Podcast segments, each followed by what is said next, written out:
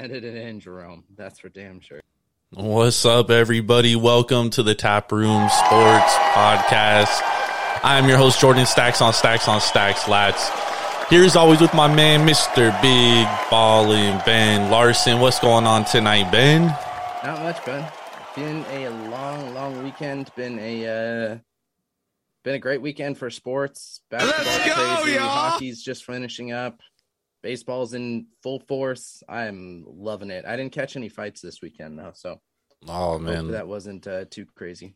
uh, the Shakur Stevenson fight was dope. Uh, that was a good fight. Although he like dominated the fight, so it depends on what you think a good fight is. Thought he should have won it before before it went to decision. Probably should have knocked him out earlier, but he was I felt like he was kind of toying with him a little bit. So. You know, it is what it is. But no, it was a great fight, and Shakur Stevenson is definitely proven himself to be one of the best fighters, pound for pound fighters on the planet right now. Yep. Just really waiting for this Bud Crawford and Errol Spence fight to get to get down, man. That's that's really what we need to see. Yep. Um, but yeah, man, you know, fight nights are becoming more popular like every weekend on Saturday night now, and I think that's dope, dude. Like I really enjoy that. There was no NBA on Saturday night, obviously. Um, NHL, I think, had one game on Saturday Uh, Sunday they had their game. today. Or I'm sorry, they had one game today. Was- Uh, yesterday, yeah, they had games yesterday. It was just uh today wasn't a playoff game though, right? No, today was just uh, Seattle and Winnipeg. Yeah, that's right. So Yeah, so I mean, there wasn't a ton on. Obviously, Major League Baseball is in full swing, but you know, it's perfect for Saturday night. Nothing else going on. You got some great fights going on. So, man, it's always good. Uh, how was your weekend though, yeah, it and your was week? good. I mean, draft was huge. Draft was hell of a lot of fun to watch. Um, uh, for being, you know, the level of uh, of draft that actually you were right. There weren't any games on Saturday for hockey. Uh, just being the the level of uh, you know players that we had in the draft, it was fun to see kind of those, you know, not necessarily top tier, you know, blockbuster, you know, type draft picks come out. Yeah. Um, at least not that we we know we're going kind of straight in there. I thought there was a lot of movement um, in the the draft lines, and you know we'll be talking about this in a little bit. But you know a lot of picks that went higher than expected, a lot of picks that went lower than expected, which kind of gave it a little bit of uh, you know sense of, of mystery where teams were going to go with their picks. So I thought it was a ton of fun. yeah. What about you? Oh, the draft was great, man. Being out there on Thursday for the first round was awesome, dude. I mean, it was crazy, bro. There were so many people out there, Ben. it was like it was crazy, but nah, it's dope. And you know, what other what better place to have something like that, a spectacle type event than Las Vegas, dude? You know what I mean? It's just it, they should have the draft here every year. To be honest, they should have the Super Bowl here every year. Like that's just. If you've never been to Las Vegas, you need to come out to Las Vegas. That's what I'm Oh, saying. absolutely. Um, for, but for a huge sporting event too. yeah, dude, it's like it's just meant for it. You know what I mean? It's built for it. Um, but yeah, man. Other than that, I mean, Major League Baseball, obviously, like we're getting more into the swing of things. Crazy though, we've been talking about unders hitting a lot today. Overs went thirteen and two. Yeah. it's like as we talked about the the offense being so low this year, things have kind of picked up in these in these last couple of days. So Yeah, but I mean, you're fun. seeing a lot because usually, like the expected run rate of a team is four runs, right? Yeah. Per team. So usually an over under is like seven and a half between eight and a half. But now you're seeing odds makers move lines to like six and a half. Yep. So it's like it's it's definitely totally different. And obviously we had a we had a ton of runs, and usually that's what we see is is it heats up. You know what I mean? Like Yeah. and especially with no spring training. But we'll we'll get into that later a little bit too. But man, Ben, I'm I'm drinking. I, I got a special beer. I'm starting off with tonight, man. nice. A I very love it. special I've got, beer. Uh, I'm thirsty. I've I've got two beers beer. coming What from the you? same brewery today, beer? so I'm uh, I'm kind of stoked for that one too. Same series, but uh, but we got to tell everybody about the beer aspect of the podcast. We love beer just as much as we love sports. We really wanted to make this podcast be something like we were just sitting around, you know, drinking beer and talking sports, which is, you know, what we've been able to do over this last, you know, year and a half. I mean, we're on uh, podcast 90 right now, so we're getting close to two full years of the Taproom Sports podcast. So, and we've got some big news coming up at the end of the show regarding the Taproom Sports podcast and the podcast network. So make sure to uh, to stay tuned for that when we come up. But we got to talk about beer. We've got uh, we're going to be reviewing and drinking two beers per podcast and kind of letting you know what we think of a good beer and what we think is a bad beer. And really, the main focus of this is just to get a little bit more of your beer beer knowledge up and to get you out there trying some beers. You see some of the beers that we have. Mine are you know easily available all throughout the states. You can definitely uh, definitely go and try those out if you think that you know what we're talking about is a beer for you. And going out to those breweries, going out and just uh, you know checking things out, making sure that uh, you know you're supporting your local brewer, local brewery, and local bottle shops. So if you don't have any breweries or bottle shops close, make sure to go to Tavour, Tavour.com, download the Tavour app, and use promo code TAPROOM when signing up to get $10 off your first purchase of $25 or more because it's great. You get beers all throughout the United States right to your front door. Yep. But I'm excited for you to announce this first beer. I've got mine lined up. So tell me, what are you drinking tonight? Yeah, so I was gonna save this one for like a show during the week, but I was like, you know what? Like this is this has to be drank on an actual on tap room. You know what I mean? Yep. And this is a Mason Ale Works Obi Wan Obi One Kenobi. It's a double dry hopped hazy double IPA with Citra and Galaxy hops coming in at ten point five percent. Ben. Woo-wee. So, in honor of May the 4th be with you, we're going to be drinking this double IPA by Mason Ale Works. Mason Ale Works does a great job with IPAs too. They're out of San Diego, California. Um, if you if you're ever in the area, definitely go check them out. Just phenomenal uh, array of beers um, that you can get, and, and they really, really, really do kill the IPAs, dude. Yep. Hell yeah. So, looking forward to this one. What are you drinking? Hell yeah! So I'm uh, I'm drinking two beers from New Belgium Brewing Company today, and they are both going to be from the Voodoo Ranger series. And the first one that I'm going with is Juicy Haze. This is a uh, New England hazy IPA coming in at 7.5 percent. It uh, really kind of boasts of those you know tropical and citrusy flavors. So we're really going to see how that uh, how that comes out with in these. Um, the best part about these beers is i mean you're not going to be getting the uh you know the big cans the what 19 19.9 uh fluid ounces but uh you're going to be able to get these in you know your 12 ounce cans 12 ounce bottles uh really at at anywhere that you want. They have breweries in colorado and in north carolina. Um, so east coasters can get these beers west coasters can get these beers uh, and it's uh, it's New Belgium is definitely a long-standing brewery, and these Voodoo Rangers are a little bit high on the percentage, Yep. you know, alcohol percentage. but They are quality quality beers. Um, so we're going with the Juicy Haze IPA as our first one. Nice, nice. Yeah, dude. Voodoo Ranger, uh like when I first started like, you know, getting outside of Pabst Blue Ribbon and Bud Light when I was younger, Voodoo Ranger was one of the first IPAs I've ever had. Remember also they had like Racer 6 back then too. Racer Five, Racer which is, 5. Uh, that's a that's a different brewery, but Yeah, no, not I'm not saying the same brewery, but I mean like those Yeah. were like the two like popular IPAs back then as Yeah. uh, and obviously Sierra Nevada had the pale ale. and Greg Canart. All Oh of them yeah, they always have good can art so, for sure. yeah. Nice man, looking forward to hearing how that one is. Haven't had that one in a while. Haven't had a New Belgium in a minute either. Yeah. Speaking of which, but let's hop into uh let's hop into the sports, dude. Let's and we'll we'll we'll hit on the NFL draft first. So I think you hit the head nail on the head in in the intro, dude. I think you you know I know I don't think you said I know you said that it was kind of a little bit unpredictable, and I I felt like as we got up to the NFL draft, like ourselves. You know, Eddie and I on APR were kind of talking about it as well as being unpredictable. Yep. I was on uh, Garbage Football Times podcast. Also spoke with them about how it was very going to be very unpredictable, and was in a couple of mock drafts myself, and you know both of them from two different people, two different sets of people, I should say, all different draft picks. You Yep. know what I mean? So that kind of like tells you, kind of told you where this draft was going to head. Whereas like normal years, like last year, we kind of all knew what the top five picks were going to be, top ten picks were going to be. This year, no idea. Just Yeah. totally fucking bananas. And um, you know, we we were on APR with Irving on on Thursday, right after the first round. We kind of recapped it, but let's let's recap after all seven rounds are are done with. So what's uh let's go through the winners, like winners that you see first. And and before you give your winners, Ben, I do want to say none of us know who's at, who actually won this draft until about two three years. But Yeah. based on where we thought players were going to go and players we like and our own personal big boards and such, like who, who did whose drafts did you like?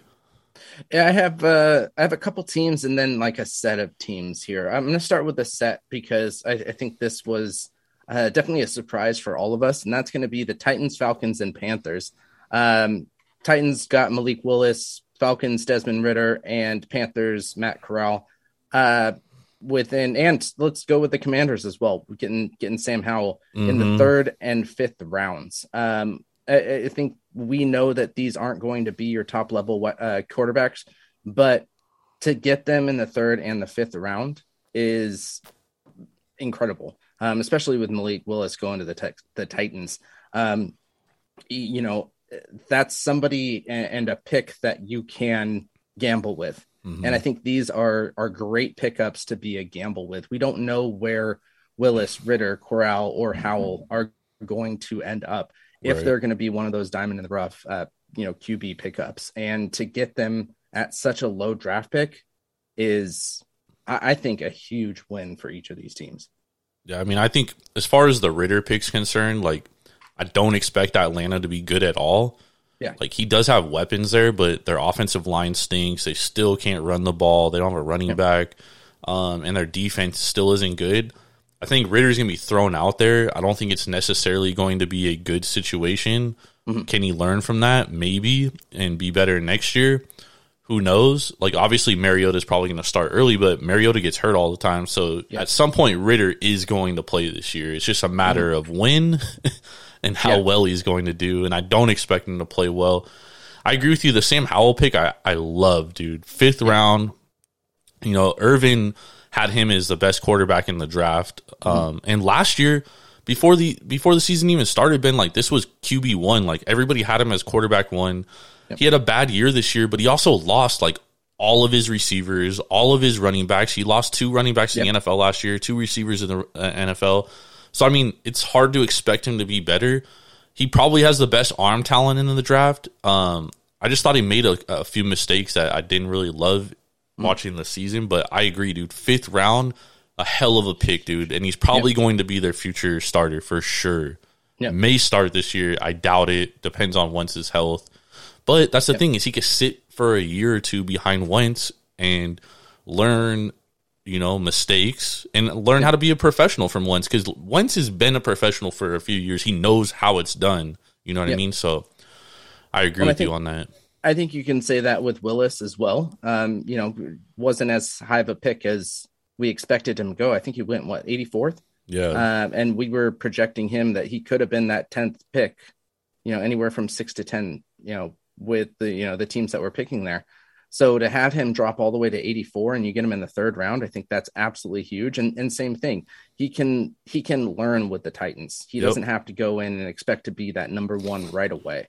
And I'd say that that's same even for you know Matt Corral. Yeah, the Panthers don't have anything absolutely great, but being behind Darnold, being you know that number two, number three guy there can really help his growth as a QB for the next couple of years. Well, I mean, the one thing I will say about Malik, uh, or I'm sorry, about Matt Corral's situation is that Sam Darnold is still trying to fight for a NFL career. Like he's still Yeah. on his rookie deal. You know what I mean? So I don't, I'm not sure how much help he's going to necessarily give Matt Corral. Um, so I don't necessarily love that situation for him. I agree with Okay. Malik Willis's situation. I mean, he's playing behind Ryan Tannehill. Ryan Tannehill's already made a ton of money. Like the dude's won in life, so it's like I think he's going to be more receptive to helping Malik Willis, and uh, you know, and and and that's probably the best situation from like a culture standpoint because the Titans have Mike Vrabel. Since he's been in there, the Titans have been good every year. Yep. So like he's gonna have more consistency, I think there. Whereas like Matt Rhule could get fired at the end of the year, and then Mm-hmm. Matt Corral is gonna have a new coach. And same thing with Desmond Ridder with the Falcons. Like he, um, Arthur Smith could very well get fired, and he's gonna have a new coach in the, in the next year. So I think from like a uh, like a uh, consistent um like culture point of view, I, I definitely agree with you, dude. Milk, Malik Willis is in the best situation, and he's Yeah. probably the most talented quarterback in the whole draft, dude. So Yep. you put him in that kind of situation, whoo, that could be nice in a couple of years, dude, for sure. Yep, absolutely. I got two or three more winners too. Um, I, I think we will both agree on this first one, and that's the Jets. Yep. Um, you know, to get you know two number you know first ten picks is absolutely huge. I think they uh, they picked up a, a great pick in Sauce. I think they picked up a great pick in Garrett Wilson. Um, you know, then you get uh, Jermaine Johnson. Uh, what later in the first round as well. Yep. So, you know, that's a, a huge, huge pickup for them. Um, you know, Breece Hill is it Breece, Breece or Bryce Hall? uh, Breece Hall. Breece Hall, yeah. Um, you know, getting him in the second round who, you know, very well could have gone in the first, but you know, we didn't see any running backs taken in the first Yep. round, did we? Nope. One No- one no running end backs. running back, yeah. Um, you know, so and then, you know, let's go to the third round and you get Jeremy Ruckert, um, who was, you know, as some saw as the top tight end. You know, it's going to be a, a, I think, a more positive year for the Jets just because of these young guys coming in and, you know, great pickups, you know, throughout the whole, you know, first two, three days. Yeah, bro. I thought they've absolutely nailed the draft, dude. Yep. Um, especially in like the first three rounds, I thought they did a great job. I mean, arguably get the top cornerback and the top running back in the draft. Like Yeah. that's that's dope. And then Jermaine Johnson, a lot of people had him as you know the third best uh, edge rusher in the draft, dude, and they get him pick twenty six. Yeah. And and people had Garrett Wilson as as wide receiver one. I don't think he's the best wide receiver in the draft, but he's a great wide receiver, and they get him Yep. in in pick ten. I mean, they had a great draft. Um, you know, now it's really on Robert Saleh and his coaching staff to really like develop these guys and get them ready for the next level because you drafted Zach Wilson last year, so you're relying on him to be your your QB one. You you drafted tackles in the last two drafts too to surround him and protect him. And then now you get Garrett Wilson, you get Breece Hall, so you're adding your your offensive pieces. So it's going to be a big year for the Jets coming up. Um, and we're, we'll talk about them in a second when we get to the when we get to some win totals. But I agree with you. What was your other winner? Um, the Jets and who else? I had, uh, I mean, I kind of had it at, as 50 50 between the Ravens and the Eagles. Yeah. Um, I thought both of both those teams had. I, I don't want to say that they're you know the the absolute winners of the draft. I think the Jets, you know, took that again just as we're seeing the names on paper. Um, but I think Baltimore, you know, their pickup of Kyle Hamilton um, was huge. You did take a huge risk on uh, David Ojabo because of his torn Achilles, but you know, this could be someone who's going to be, you know, a huge player once he comes back from that injury. I know that's a, you know, a question mark of how he comes back from that, you know, a, a torn Achilles, but Yeah, the way that we're seeing players come back from these injuries, they can still go at 100%. So, you know, I, I think that's huge. I think they got a lot of help in uh, Linderbaum, which is something they need to pick up as they're, you know, getting their offensive line kind of set. And, you know, I, th- I thought they did well. Uh, the Eagles, same thing. Um, you know, you picked up, uh, you know, huge Jordan Davis, like absolutely huge, six six three forty. Um, you know, and and putting him with Fletcher Cox is going to be, you know, a great, you know, one two there. Um, you know, you get Cam Jurgens, who's going to be coming in, and and, uh, and then uh, Nakobe Dean. Like again, Nakobe Dean was a who- steal. yeah, who has an injury, but can he can he come back from that injury? Absolutely. So Yeah. I thought these two were were kind of my A minuses of the draft. I like what the Eagles did, although like I don't love what they did for the for the fact that I thought they needed and they they were like one of the worst teams in getting to the quarterback last year. Mm-hmm. And Jordan Davis isn't necessarily a pass rusher. So I mean they could have gone edge there. Like they had Yeah. Jermaine Johnson on the board, they had Karlaftis still on the board, and they went with Jordan Davis and they still have um um, Fletcher Cox. So I was kind of, I kind of, that was kind of a head scratcher, head scratching move in my opinion. Um, but I mean, I like, I don't hate it because I, I, I'm, I think very highly of Jordan Davis. Like, if he fell to the Cardinals, like that's a player I would want them to take. You know what I mean? Yeah. But I, my winners, dude, Kansas City Chiefs. Ben, I thought they absolutely nailed the draft. They trade Tyreek Hill, get a first round pick for him, and they just added depth, dude, in positions of need, dude. Sure. They get George Karlaftis, who a lot of people thought was going to be a top twenty pick, and they got him at the edge now. They get Trent McDuffie, who's a very physical cornerback. And then they arguably get one of the most underrated wide receivers in this draft in Skyy Moore, dude. And pairing him with Patrick Mahomes and Andy Reid could get could be nasty, bro. Like Yeah. that I thought their first three picks were fucking great, great picks. Yeah. Um, and then obviously like the back half of the draft like is uh it's all up in the air. But I, I personally like looking at their draft, I thought they had one of the better drafts in in the entire in the entire league. I also really like what um I also really like what uh who was it? I like I like the Niners second round pick, Drake Jackson. I thought that was a great pick. Um, him and Nick Bosa paired together on the on the defensive line that could be very nasty. But then they picked a running back in the next round, and that was kind of a head scratching pick. I was kind of like, Yep. what are they doing?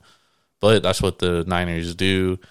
Um, as far as uh, who- do you think for, as far as losers? Because really, my my winners was Jets, Chiefs, and Titans, who I, who I, I all thought they did pretty well, and you kind of mentioned those. What losers? Who do you think lost this draft? I think If- if there's a everybody possibility. fucking lost this draft because they had to listen to Ed Marinino, Mar- Marinaro, fucking talk for three minutes about his like.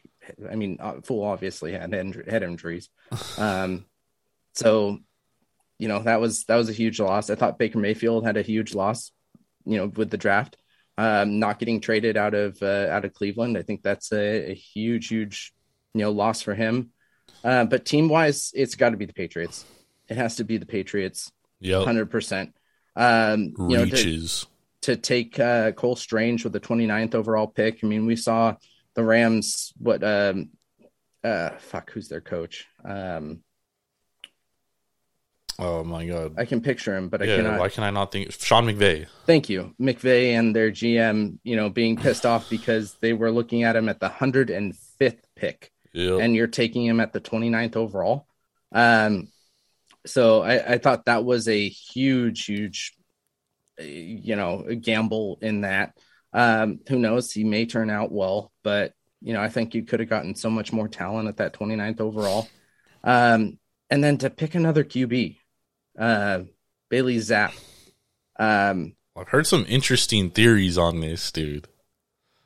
Okay, let's hear him because I just th- think that drafting him in the fourth round was So uh, a huge out of left field when you just took your number one QB overall yeah, but.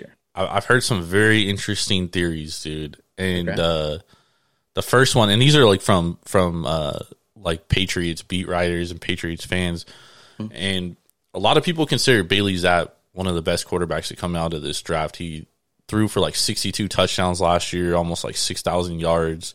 I mean, the guy can sling the rock, dude. Mhm. And a lot of people are saying, watch out. This dude could take Mac Jones' job in like a year, and then they could trade Mac Jones for Yeah. some draft capital and kind of build around there.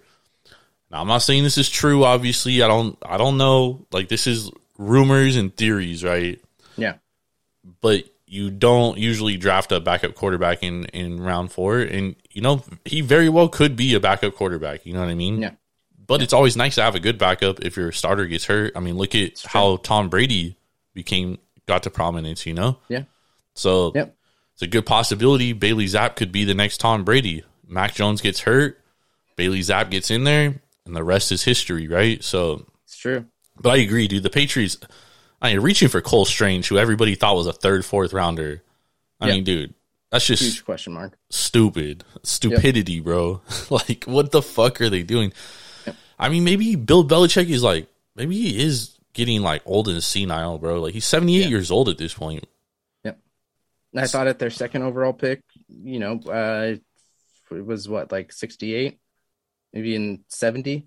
Um, you know, the pick of Tyquan Thornton. Like, my opinion, there were better wide receivers available at that point. Oh yeah, tons of better So- receivers.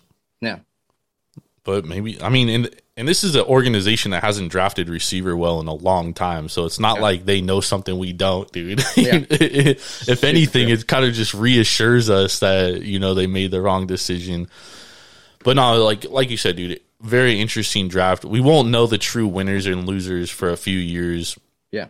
but we did see some we did see some uh, NFL win totals change after the draft. Um, is there any win totals that you look at right now and you're like you would lay a bet on it over or under? Um, yeah, I, I mean, there's a couple here. Um, you know, it's also a, a huge list, so it's it's a little tough. Um, I I would probably go over on the Jets five and a half. Um, just with you know the the teams how they, you know how unsuccessful they were. Um, in their division last year, I think you could definitely, I could definitely see the Jets going you know, above another game, game and a half uh, in their win uh, total from last season. I think the, you know, giving Wilson an extra, you know, a little bit of time could, uh, you know, could give him that push up from, you know, where they were last season. Um, let's see, what was the other one that I was really looking at? Uh, there there's a lot that are like yes this is spot on um I feel like a lot of them are, and I, I also feel like taking overs is very tough this early because someone could get hurt in Yeah. training camp. You know what I mean? Yeah. And that changes everything. you know i'd want to say all those four and a halfs i'd i'd take the over on the falcons Oof. the texans Man, I think the Falcons might be the worst team, Ben. you think so I think they want to be. yeah true get that first overall pick for next year and get a top qb I think that's Um, why they kind of took a flyer on Desmond Ridder because it's like they know he's going to get thrusted into playing time at some point. Yeah. And it's like either he wows them and it's like, okay, we might have our QB of the future and they win some games and they Yeah. go over that number, or it's like, all right, this dude ain't it. We Yeah. got a ch- we got a chance at CJ Stroud. yeah I think the one go ahead, go ahead. one i'd go under would be the detroit lions at six and a half um you're asking them to double their win total from last season and i don't really see how much they've really added to, you know to get to that mark i don't see them winning seven games i mean obviously we don't have the the schedule out it doesn't drop until the 12th but you know to have them go you know double their win over double their win total from last season Well, I thought it they seems like a major stretch for me I thought they killed the draft last year. I thought they I thought they did well this year. I don't love Aidan Hutchinson, but he's definitely going to be a, a contributing type player. Mhm. Um, but with that being said, like they played hard last year, dude. Every game they were and they still lost every uh, game. yeah because I mean they were derived of talent, but now Yeah. they now you add more talent, right? Because they had a ton of draft picks. I mean, yeah, but it's it's all question marks to how they're going to progress at the NFL level compared to the you know NCAA level. I mean, this is another team I think they want to lose too. you Yeah. know what I mean? So it's like Yep. I would lean the under. I don't like it. You know what I mean? I don't like the over on there. Yeah. Um, a couple I was looking at was uh, I was looking at um, where was it? Dude, I even highlighted it right here. Um, where did I? I go uh, the Dolphins over eight and a half. Um, that could be a good one. The the Saints over under seven and a half. I like that under. I don't think they're going to be a good team. Um, they lost a lot, obviously over the cap. Uh, New York Giants over under seven and a half. I think that is an under as well. Like that's something I'm looking at playing right now. Um, Commanders seven and a half. I like that over there Yep. because they're going to be more healthy next year, and they added another defensive lineman to go with their already potent defensive line. Yeah. That could be very, very nasty. And I also like Tennessee Titans over nine and a half. Okay. What about Pittsburgh Steelers at uh, seven and a half? I think just getting Big Ben out of there is a is a huge uptick. I mean, you've got um, uh, Najee Harris coming back from injury. He's going to be a beast out there. Uh, The only thing I don't like about that is that everyone in their division got better. That's true. So asking them to win eight games is tough. Yeah, Like that's a tough division. they've got a great defense. That's why like the Raiders eight and a half. Like you think about that and you look at their moves and you're like, damn, eight and a half. Like I got to take that over. But then you look at that division, it's like that division. Yeah, it's like, well, that is the worst team in the division. Like how many games are they honestly going to win? You know what I mean? Yep. And like I personally, I would take Kansas City Chiefs over 10 and a half. I think that's an 11, 12 win team. Mm-hmm. I'm hoping that number comes down a little bit as we get closer to kickoff. yeah, Um, so I'm, I'm kind of waiting on that one. I think if you're gonna, I think if you're gonna bet one of these futures over unders, if you like a number, take it now. You know what I mean? Like especially on an under, because that number is likely only going to move, especially with injuries coming up. So you definitely want to take that. Like, uh, you know, Packers 11 and a half. You know, that's something I would look going under. Under. Yeah, You know what I mean? And but at the same point time, that division fucking stinks. it's true. The Bears six and a half, they might fucking lose. They might go two and fucking fifteen. Yep. Fucking Justin Fields got no one to throw to. Who the fuck's he throwing the ball to? Yep. They lost their best receiver, and they didn't Exactly. replace him with anyone. Uh, I mean, having Matt Nagy is going to be a positive thing. Is it though? Uh, yeah. I mean, dude, I don't. They, I didn't like their draft either. I thought they Yeah. missed out on their draft. I also would look at Denver Broncos under 10 and a half. I think there's a lot of hype built into that number. Dallas Cowboys 10 and a half. That's a good number to play under, especially because I think that division's going to be better. Uh, Philadelphia Eagles eight and a half. Ben, that's a number I would look at going over. But again, I, I kind of want to wait a little bit because they won nine games last year. So you're telling me they're a half game worse? Yeah. No way. Although they did have a lot of luck last year, I will admit that. Sure. So that that those are a couple of ones that I'm looking at. But again, you could you could wait. I'm not going to play any over unders right now. I don't really love any of these numbers yet. Going Yeah. to wait a little bit. But what about uh some rookie of the year odds, Ben? You like any of these rookie of the year? Um, I mean, it's so hard to tell. I mean, I think you could definitely push that. I'd go with that Drake London at plus 700. It's like he's not going to have, you know, a great time, but he's going to be one of the only two options there in Atlanta. So, you know, he's going to get a lot of play, um, you know, with, uh, um, oh my God, Mariota? no, Kyle Pitts? tight end Pitts. Thank you. Um, you know, so that's going to be a. I'd, I'd take that as a good pick there. I like Skyy Um, Moore plus 3300. Skyy Moore, absolutely. Yeah. Um, you know, I wonder how much he's going to like having Mahomes there might hurt him. No way for rookie of the year?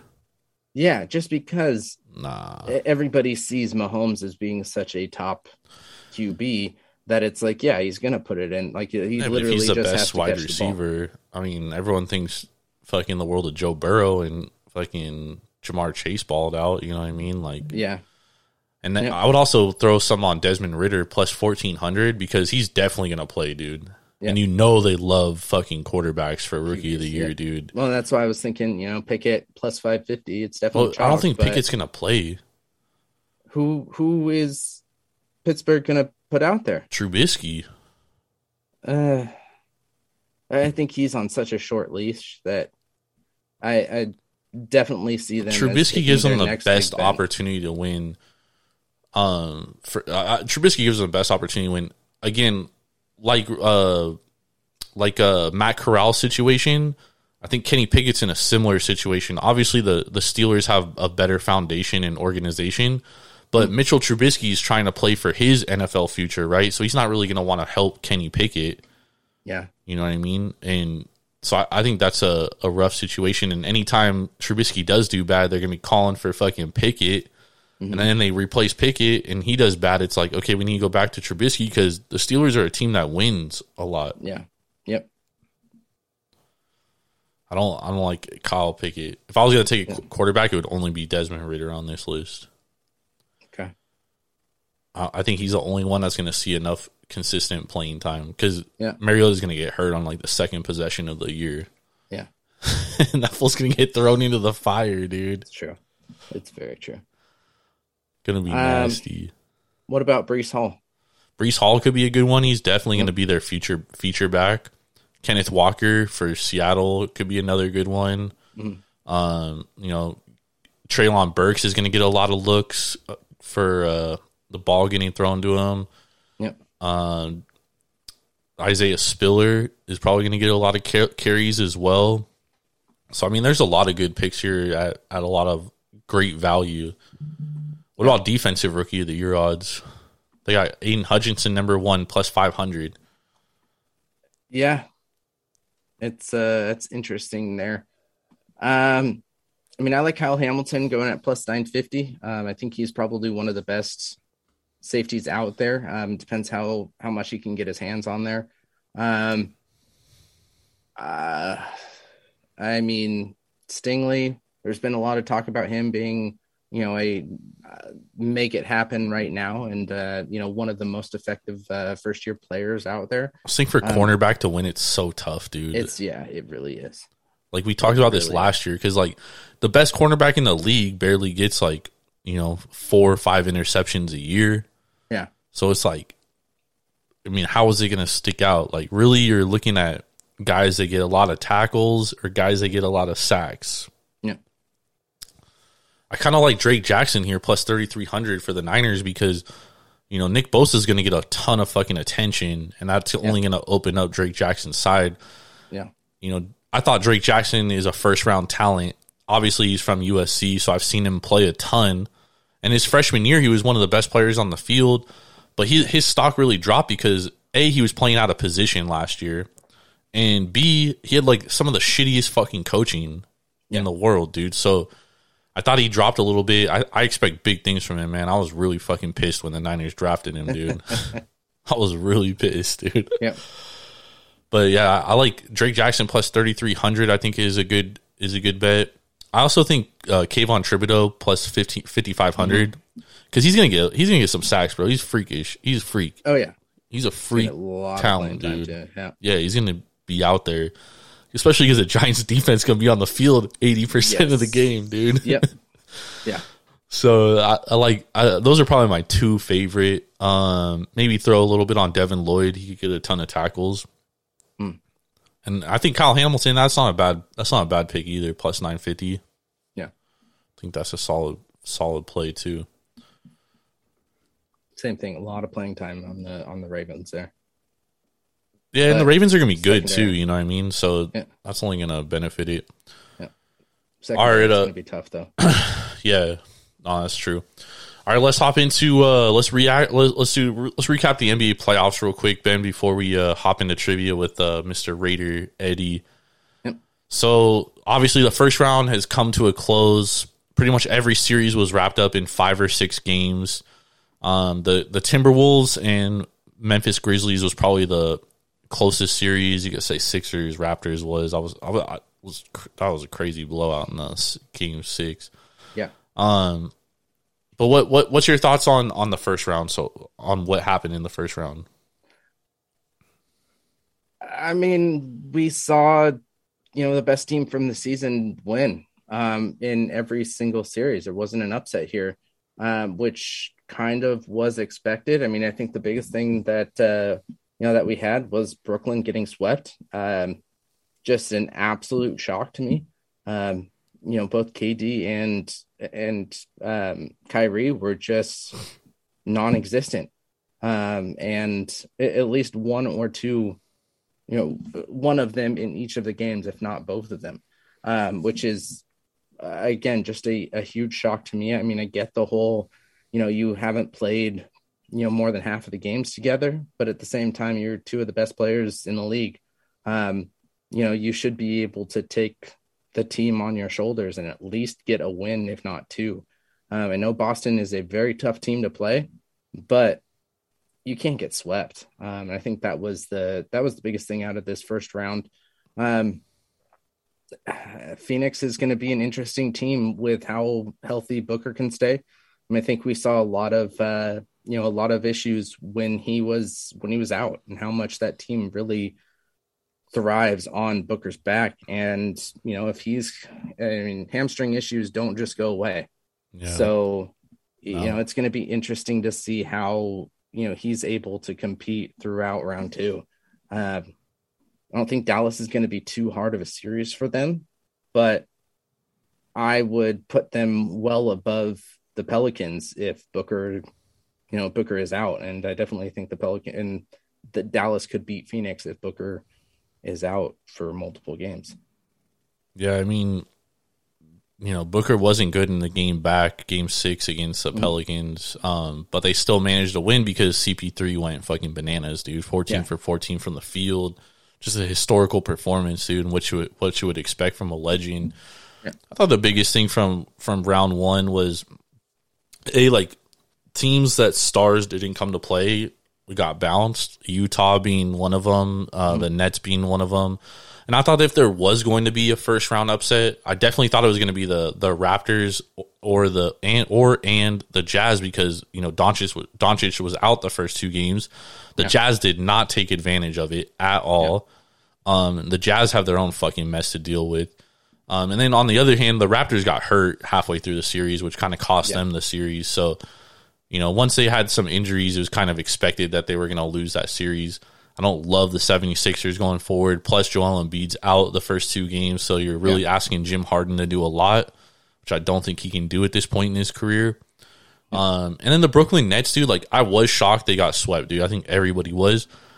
But you look back on it, and then I'm kind of like, you know what? I'm not really that shocked that they were swept because they don't play defense You know what I mean? And that was really their biggest downfall because they were in every game, dude. They lost every game by eight points or less. It's not like they were getting blown out. You know what I mean? Like they just couldn't stop Boston when push came to shove because they didn't have anybody to defend Tatum, Jaylen Brown, and and uh, their wing defenders. Like they don't have any wing defenders, so yeah. that, that's what kind of what cost them.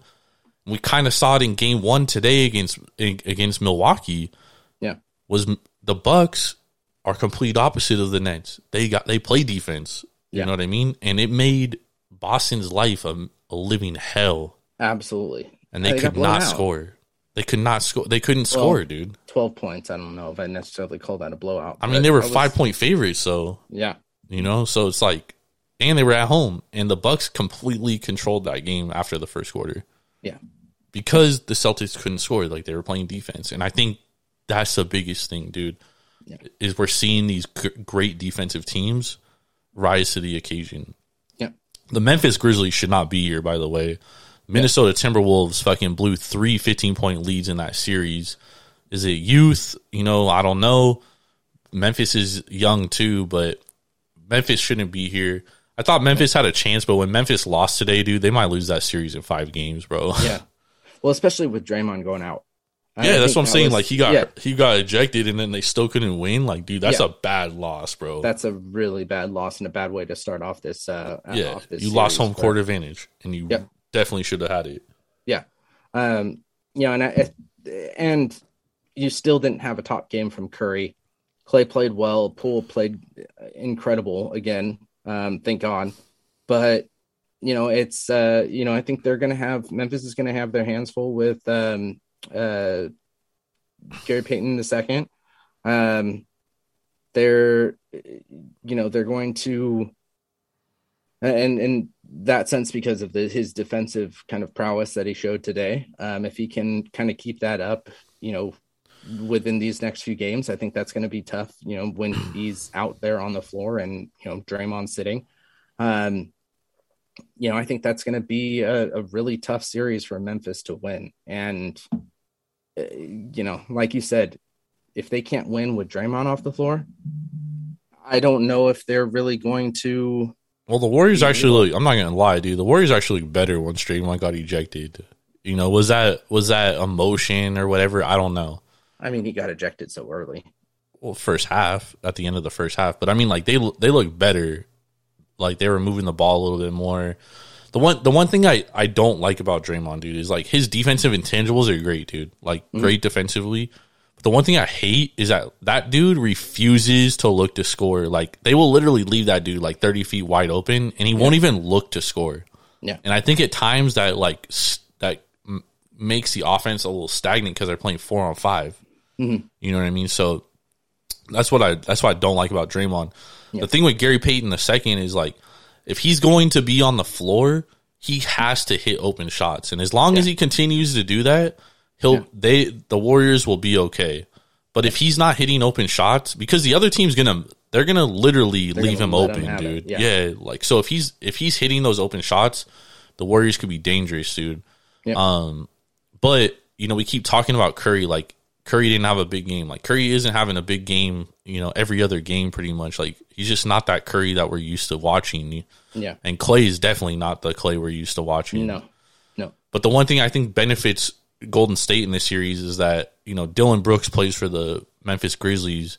He was awful, bro. Like three for yeah. fourteen from the floor. He was taking some awful shots. Um, you know, if you're Taylor Jenkins, the Memphis Grizzlies head coach, you got to pull him aside and, and, and do a film session with him and say, "Look, bro, stop shooting this shit." you know what I mean? Like, because Jaren Jackson was great today, dude, and they kind of like went away from him, and I think that is, I think that's the key to the series. I think Jaren can have a great series because he has a mismatch yeah. no matter who's guarding him. Yeah.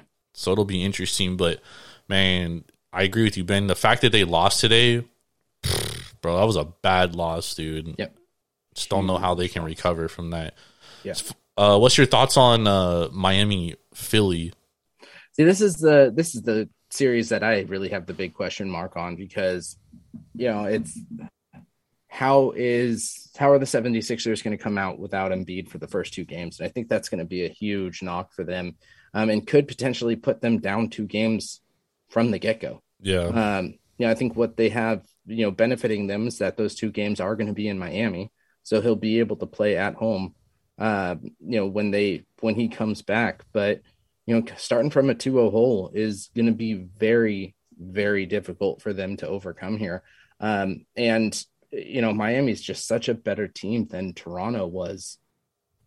You know, in that first round, especially once Toronto's injuries piled up. So, you know, this is going to be a very difficult team for the 76ers to beat. So I think this could be a quick one, you know, quick series as well five games. Man, I don't know if I'm ready to say five, but the one thing I don't like about Miami, dude, is they have like a bunch of weird lineup options where he's like their defenders aren't great offensive players and their offensive players aren't great defensive players. So they mm-hmm. kind of have like mix and match. And then you're you don't have Kyle Lowry game one. You know, Jimmy Butler missed the last game. He's he's still a little banged up. PJ Tucker's banged up.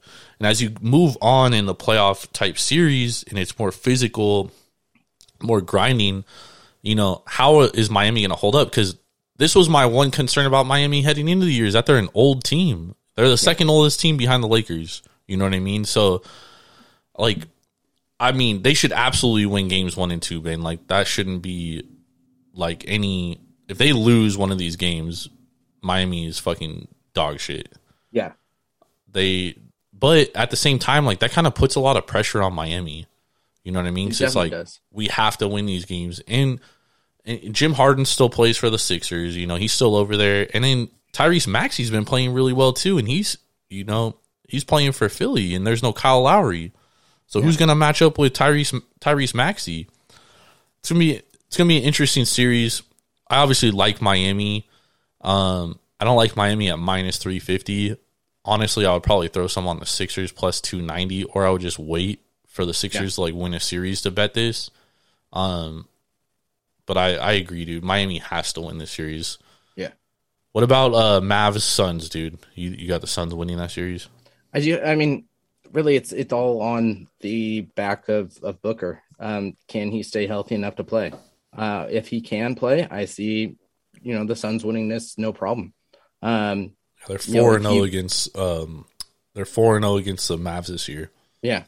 Um, you know, if if he is out for an extended period of time, I have the Mavs taking this. But you know, as the teams are played right now, with Yeah. Booker getting another two days rest, I think the Suns are going to take it.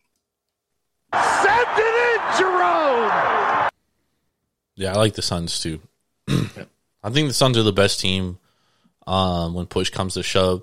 I really like what the Mavs did. The what they did to the Utah Jazz. I mean, they humiliated them, but at the same time, dude, like the Jazz suck. Yep. You know what I mean? And like they're an older team. They don't have any good wing defenders. Donovan Mitchell looks checked out. Rudy Gobert. I mean, they're they're like fighting in the locker room. Not a good team. Not a good. Uh, I'm not gonna like put a ton into that series, but should be an interesting game one because Devin Booker was not good in game six against the Pelicans, dude. He was kind of just out there. So, and they're six point favorites right now, which is interesting. Yeah. The Suns are. So that's going to be a good, interesting game one. That game is going to be tipping off tomorrow night, Monday, May 2nd. Um, maybe talking about them best bets later. Who knows? Could be. But let's get to trivia, Ben. Let's bring it uh, Raider Eddie in here, and then we will be back. We still got MLB to talk about, and we got some NHL playoffs to get into. Preview for NHL playoffs. Don't want to miss it, so stay locked in. We shall be right back.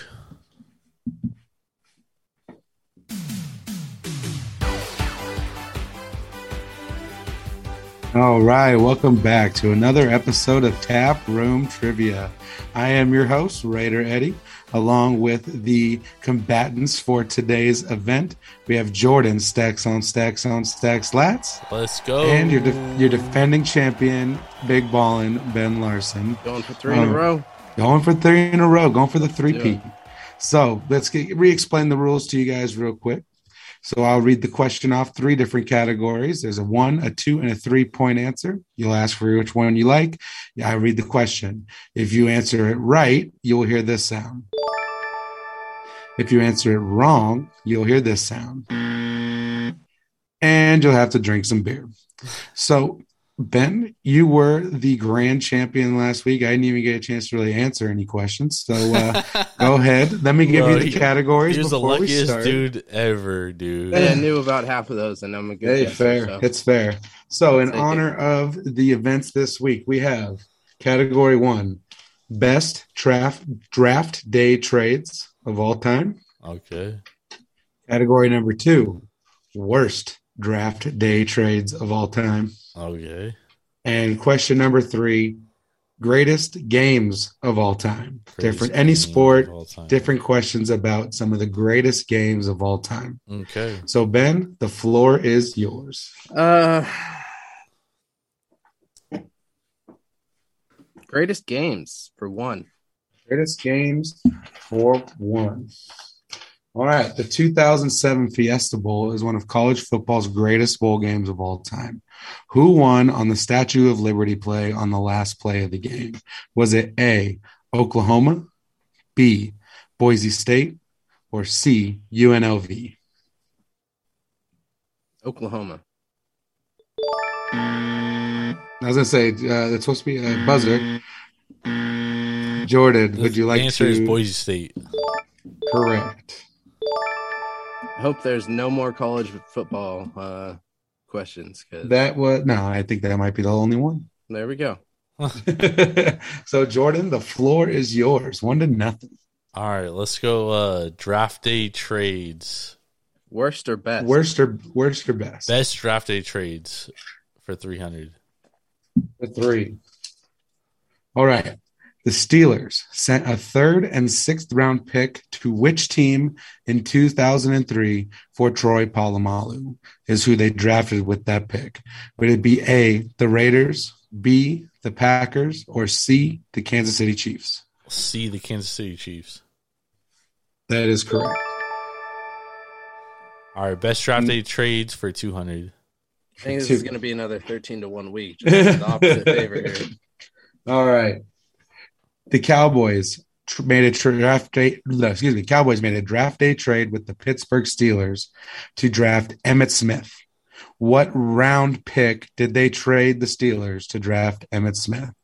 Was it A, a first round pick, B, a second round pick, or C, a third round pick? C a s or D. I mean B a second round pick. Incorrect. Ah, Ben, is it a Third first round round pick. Third round pick? Is correct. Was that two? That was a two pointer. Okay. All right. So that puts the score to four to two. All right. Ben, the board is yours. Uh, greatest games two. Greatest games for two. All right. USA Hockey in 1980 beat the USSR in the Miracle Game. Who did they beat to win the gold medal? oh, good question. Is it A, the USSR, B, Finland, or C, Sweden? I'm going to go Sweden on this. That is incorrect. Finland? That is correct. Yeah. I know it wasn't USSR. It was Yeah. the game to get to the final. it was but game to Correct. get there. Correct. That was the curveball. That was the one curveball. All right, we're All gonna right. go uh draft day trades. Good draft day trades for one hundred. For one. Get my notes out here. In 2011, the Atlanta Falcons sent a first, second, and fourth round pick to draft this player. Is it A, Calvin Ridley, B, Roddy White, C, Julio Jones? Julio Jones. That is correct. So that category, my friends, is done. All right, Seven to two. bad draft day trades three hundred. Bad draft day trades. The Ravens decided that in 2003, they needed to draft their franchise quarterback. They traded a second round pick in 2003 Yep. and a first round pick in 2004. hmm Who did they draft Kyle with Boller. that pick? That is correct. The bonus question Who was the first round pick that was selected in the next year's draft that they traded? Oh, This one I don't expect you. It's uh, I just like the 2004? player.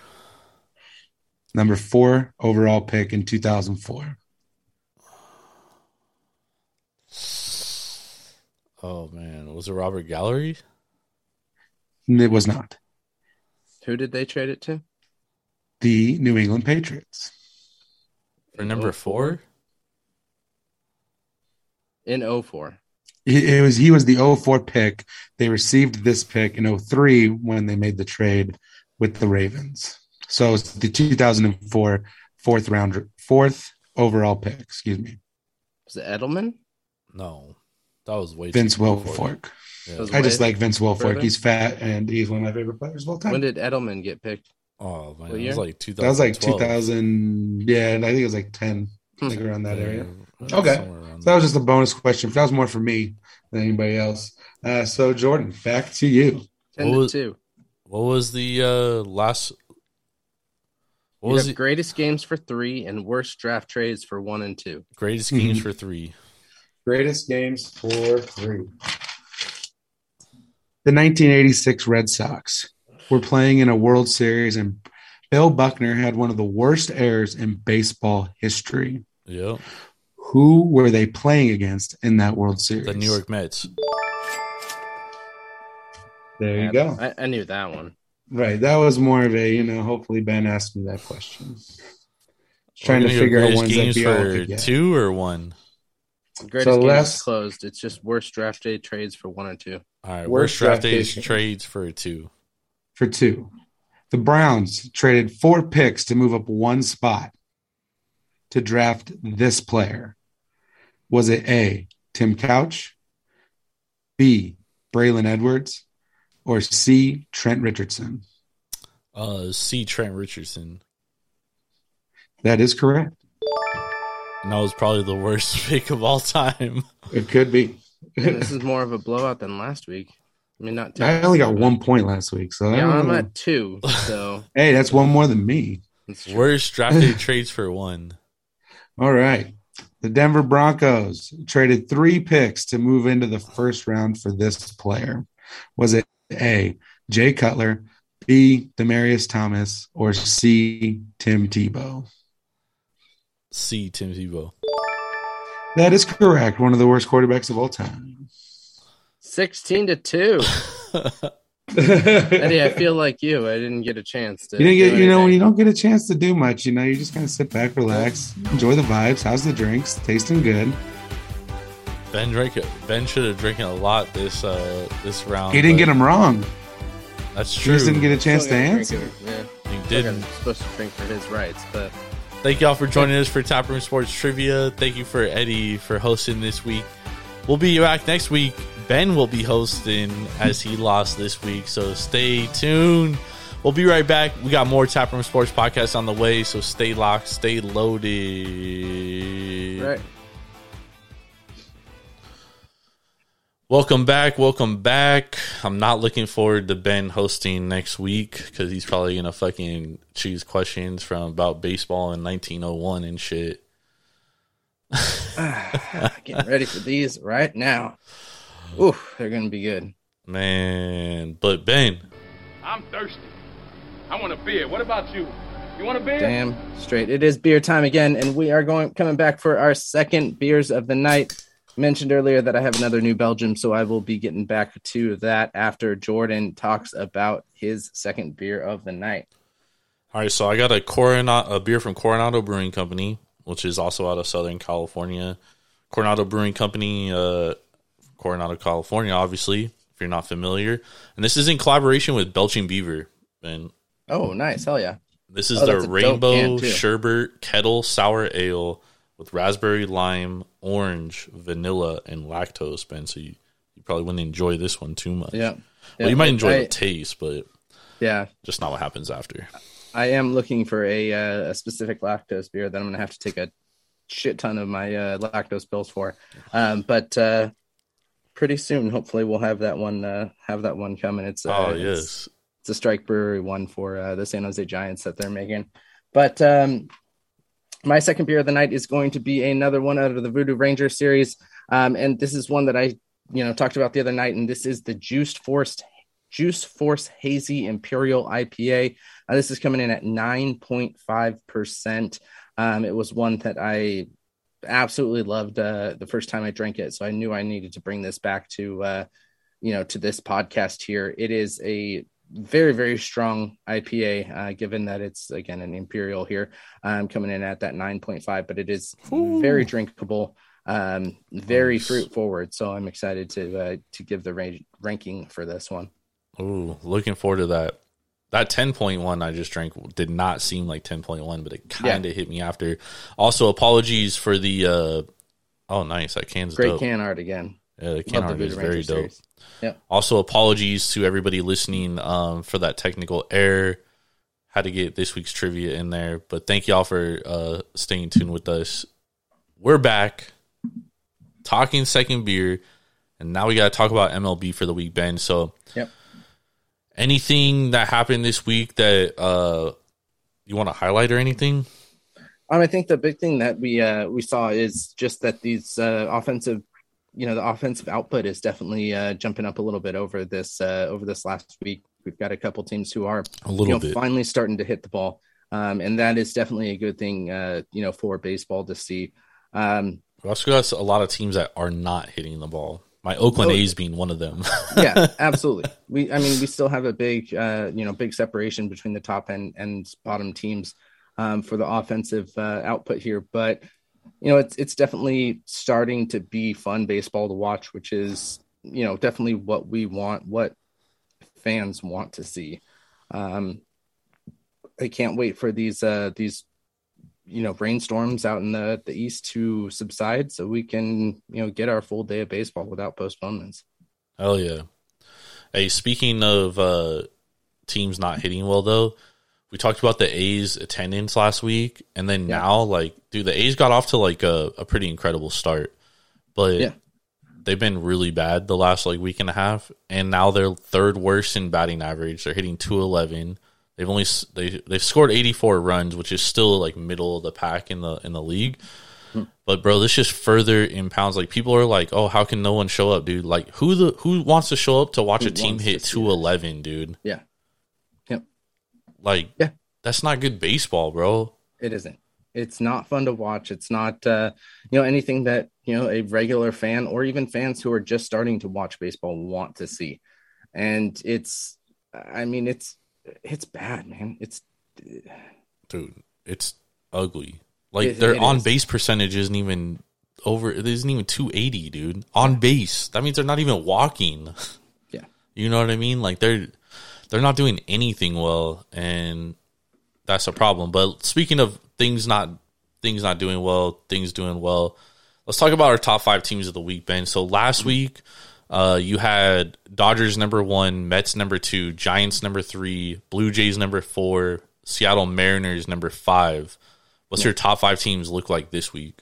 as the things have definitely changed. Um, I think there's only two teams that were previously in my top five in there, um, and we we've got definitely some movement here. So number ten or number five, I'm going to go with uh, the Angels, seven and three in their last ten. Um, they are in you know my top five because they beat up on the White Sox, um, which is you know one of the top teams out of the AL. One that we were you know talking about as being one of the best in the AL Central. Um, so you know they've been you know plus 21 and they're playing really well on the road which is you know something that we we saw last year um, but to keep up a you know a road winning percentage of, of 70% is definitely big. So they're going to be and still playing fairly well. I think they're eight and five at home. Um, so you know still you know top of the pack and um, you know top of their division right now. So they're going to be my number five team. Number four we're going to go with the minnesota twins. Uh, nine and one out of the, the last 10 and a plus 23 run differential. Bats are really finally lighting up. And, you know, they put up a lot of runs in, you know, their last 10 games. They've hit nine runs three times in their last 10, twice against the Rays, which are, you know, a fairly good defensive team. Um, so that's definitely, uh, you remember know, who said they were a playoff team to begin the year, though? That's true. That is true. Um, number three is going to be the Dodgers. Um, they had a great series, um, you know, in beating the Braves, uh, kind of in the rematch and and beating up the Padres, who are kind of beat up.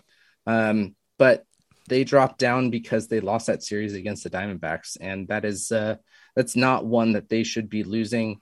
Um, you know, if you're that top team, you've got to come out and beat the bottom of the barrel teams, and that's why my number two and my number one are where they are right now. Um, number two is going to be the New York Mets. A huge series win over the Cardinals, um, and then you know taking two of three against you know the Phillies, who are starting to do better.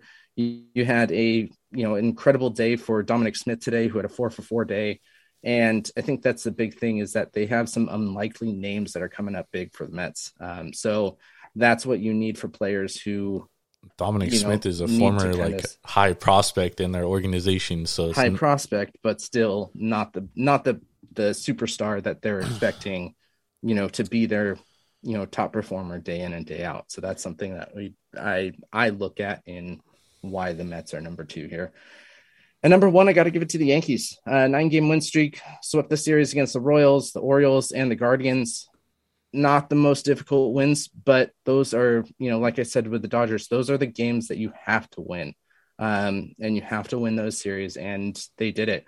And they did it big. Um, plus 15 run differential against the um, against the Royals, plus 12 against the Orioles, and plus 12 against Cleveland. So plus 39 over, you know, their nine game win streak right now, which is, uh, you know, great offensive firepower and basically you know, their pretty- entire run differential too. yeah, yep, pretty stringent, uh, you know, defense against teams who don't have the best offense, which are a lot in the, you know, in the AL right now. So yeah. No, That's why- the Yankees are hitting the ball, dog. yeah, that's why they're going to be my number one team this week. Nice, man. I like it. I like it. Our top fives are pretty similar. Uh, but number five, I'm going Milwaukee Brewers, 15 and eight on the year. They got off to a slow start, but the last two weeks they've moved in. They're number one in ERA, which is really like their bread and butter. So I'm not expecting them to ever hit the leather off the ball. Like that's not what they do. And what they do is they pitch well. And like Woodruff is pitching well, Burnes is pitching well, uh, Peralta is pitching well. So I'm moving the Brewers into the top five at 15 and eight. They lead their division. Uh, number four, I, I agree with you, man. I got the Minnesota Twins, 13 and nine on the year, nine and one in their last 10 and they've been heating up. And like this is an offense I thought was going to be good. And now they're starting to kind of get rolling a little bit. And I also think their pitching staff's a little underrated. But for them to be decent they are going to have to swing the sticks. They do have like one of the hardest schedules in the second half of the season. I know we're like 2 months away from the second half still. Yeah. But they have to get off to a hot start, which is usually what they don't do. You know what I mean? So it's important for them to get off to this a good start. So I like the uh, Minnesota Twins here at number four. Number three, I like the Mets, sixteen and seven. They're second in ERA, third in starters ERA, ERA, third in run differential, fourth in runs scored. So they're basically like top three in everything, or top five in everything, top three in everything else. Um, I agree with you about their offense, but I think guys like Dominic Smith are playing well because you added good players to your lineup. You got a Francisco Lindor, then you add a Mark Canha, you add a Starling Marte. It only adds protection to these players because you can't pitch around them, especially with the DH now in the NL. Because if you were the eighth guy in a lineup, dude, you were basically getting like the most difficult pitches possible because the pitcher knew the guy coming up after you was a fucking out. Yeah, you know what I mean. Straight walked. Yeah, So, like, I I like what the Mets have done. They had a lot of young talent, and now they've added like good veteran players to their lineup. And obviously, we knew they were going to be good at pitching. You know what I mean? So, like what I see out of the Mets. Just worry if they're peaking a little too much too fast, dude. yeah. Well, I mean, we've we've talked about this too. They've had a really really easy. Yeah, they have. so they did have a, a friendly schedule. Yeah, Um, and so have the Dodgers, dude, at fourteen and seven. Like they played the least amount of games of anyone in baseball so far, which means they're gonna have to play a lot in the second half. But they're number one in run differential, number one in starters ERA, number two in overall, or I mean, I'm sorry, number one in overall ERA, and they're eighth in runs scored. Um, so I, I like what I like what the what the Dodgers are doing. They're just taking care of business, and honestly, they're the deepest team, so they're the team I have the least worry about about Yep. uh, doing it over a long term because they're so Yep. deep. big And then- series coming up against the Giants. Big series coming up. I expect them to beat the Giants in that series for sure. I'm saying two to one. Probably. Um, and then number one, I got the Yankees as well. Sixteen and six on the year, second in ERA, fifth in starters ERA, second in run differential. But again, they were plus two run differential coming into this nine game winning streak against bad teams. But they're getting a lot of good pitching, and if they can swing the sticks, because we know they're going to do that all year, especially as the summer heats up. Like that team is going to be able to hit the ball.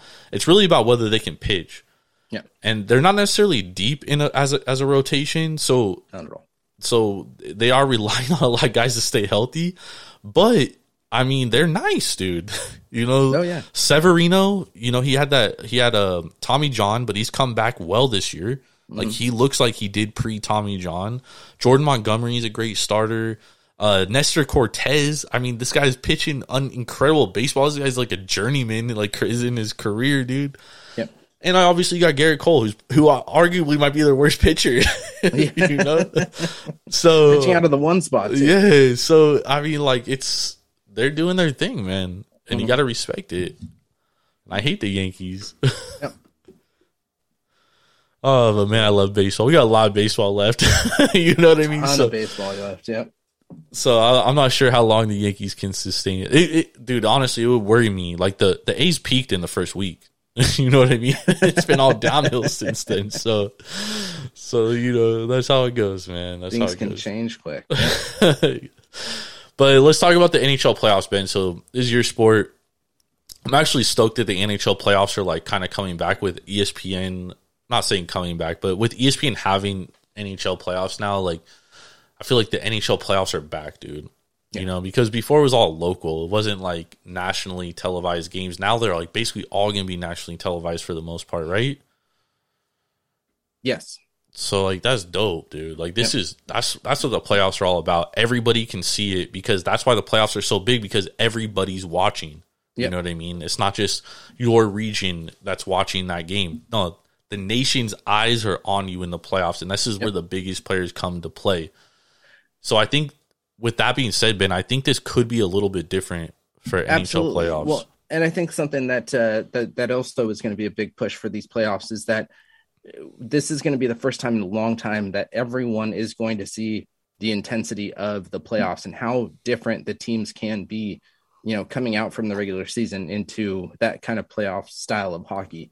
I mean, we talk about it in basketball, you know, where you just have to get to the playoffs. And once you, your team gets to the playoffs, anything can happen. And that's something I think is even more into effect with NHL because of how hard of hitting, how how much the finesse style play starts to really come into effect when the the playoffs start. So I'm really excited for this to be on even more of a national level than we had last year, where since you know, 2004. Yeah, I mean, last year was definitely probably one of the maybe last year, maybe the year before was you know the most watched NHL playoffs, and I think this is going to be pushed even more because it's you know on the the ESPN family of uh, networks. So I'm really excited for him this year, and we've got some great teams and some tough matchups. Even in this first round, it's going to be it's going to be a fight to get these 16 wins. Yeah, I mean, we were talking off air, and I was like mentioning an underdog, and you were kind of like, "Damn, it's kind of crazy." And I was like, "Hey, man, NHL playoffs, dude. We've seen a lot crazier shit. Like, we Sure. see way more upsets than the NBA. NBA playoffs never has like crazy upsets, dude, because it's always the same. Like, the top teams are the top teams, and they're the top teams in the in their conference for a reason. Yeah, But you know, when like hockey, you, you only need like two or three goals to score. You only need that's all you need to win, bro. You know, you just got to hold your opponent to one goal. So sometimes like goalies stand on their heads, and you get amazing playoff runs, dude. yeah. So I'm very, very much looking forward to uh to this uh, Stanley Cup playoffs this year. So let's let's hop right into it, Ben. Let's talk about the first series. We got the Penguins versus the Rangers. The Penguins are favorites on the series price, minus one fifteen. Rangers slight dog, minus one hundred five. Uh, what do you think about this series here? I think this is going to be one of the the hardest uh, you know series because you've got two teams that are you know that are playing really well coming out of uh, you know the end of the season here. Um, both kind of had have had their hiccups, but a lot of that reasoning is because you've got you know your resting players. You're you know you aren't playing them as much because you don't have to have them you know really in you know in in the prime time right here because I feel like that's always bad though, dude. Yes and no. Um, I think with hockey, though, it does allow for a lot of the players to get a little bit, uh, uh, allows for those injuries to kind of recoup a little bit. I mean, a lot of these guys are going to be injured, and we won't find out how injured they are until once the series is done, once they're, you know, golfing or, or sitting on the beach. So, you know, it's, it's really tough to really kind of see where we're going to kind of end up here.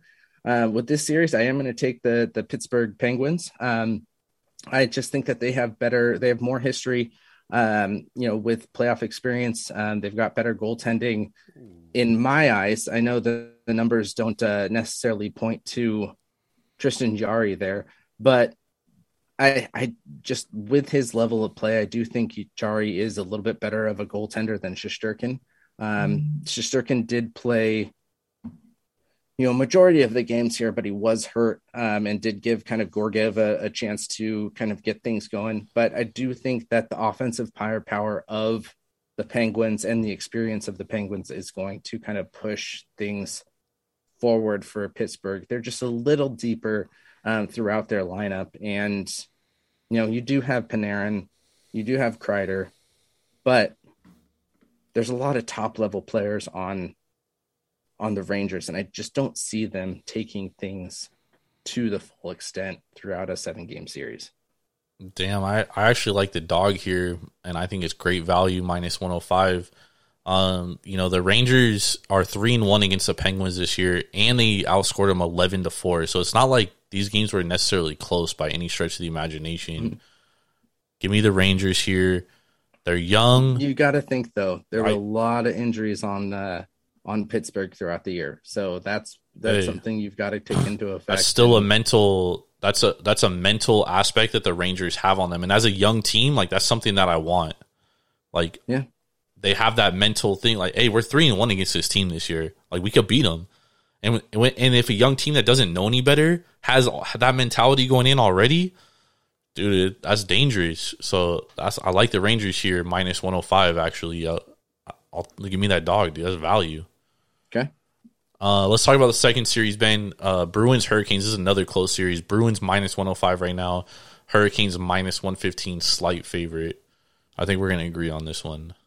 I'm I'm going with the Hurricanes on this. Um, Me too. I think they do have better goaltending in Frederik Andersen. Yep. Um, they've been a more cohesive team throughout this whole year. Um, I really don't want to see Brad Marchand um, be successful. Um, he's the biggest pest in the NHL, and for that, I, you know, I do want to see him lose. Um, Boston does have a lot of injuries going into this uh, into this series as well. I think uh, Taylor Hall being the biggest of them. Charlie McAvoy is hurt. Um, you know, Hampus Lindholm also hurt, and I think that's going to, you know, be a, a big, big problem. Oh, but just seeing this, Frederik Andersen is out for game one. Um, so you're going to have Antti Raanta, who also is not bad. He's got the same uh, goals against average as, um, you Yeah, know, I feel like they have goalie 1A and 1B, dude. They, they really do. Uh, Andersen is definitely the better of the two, um, but Antti Raanta is no slouch whatsoever. Yep. Um, you know, and and again, just as good of.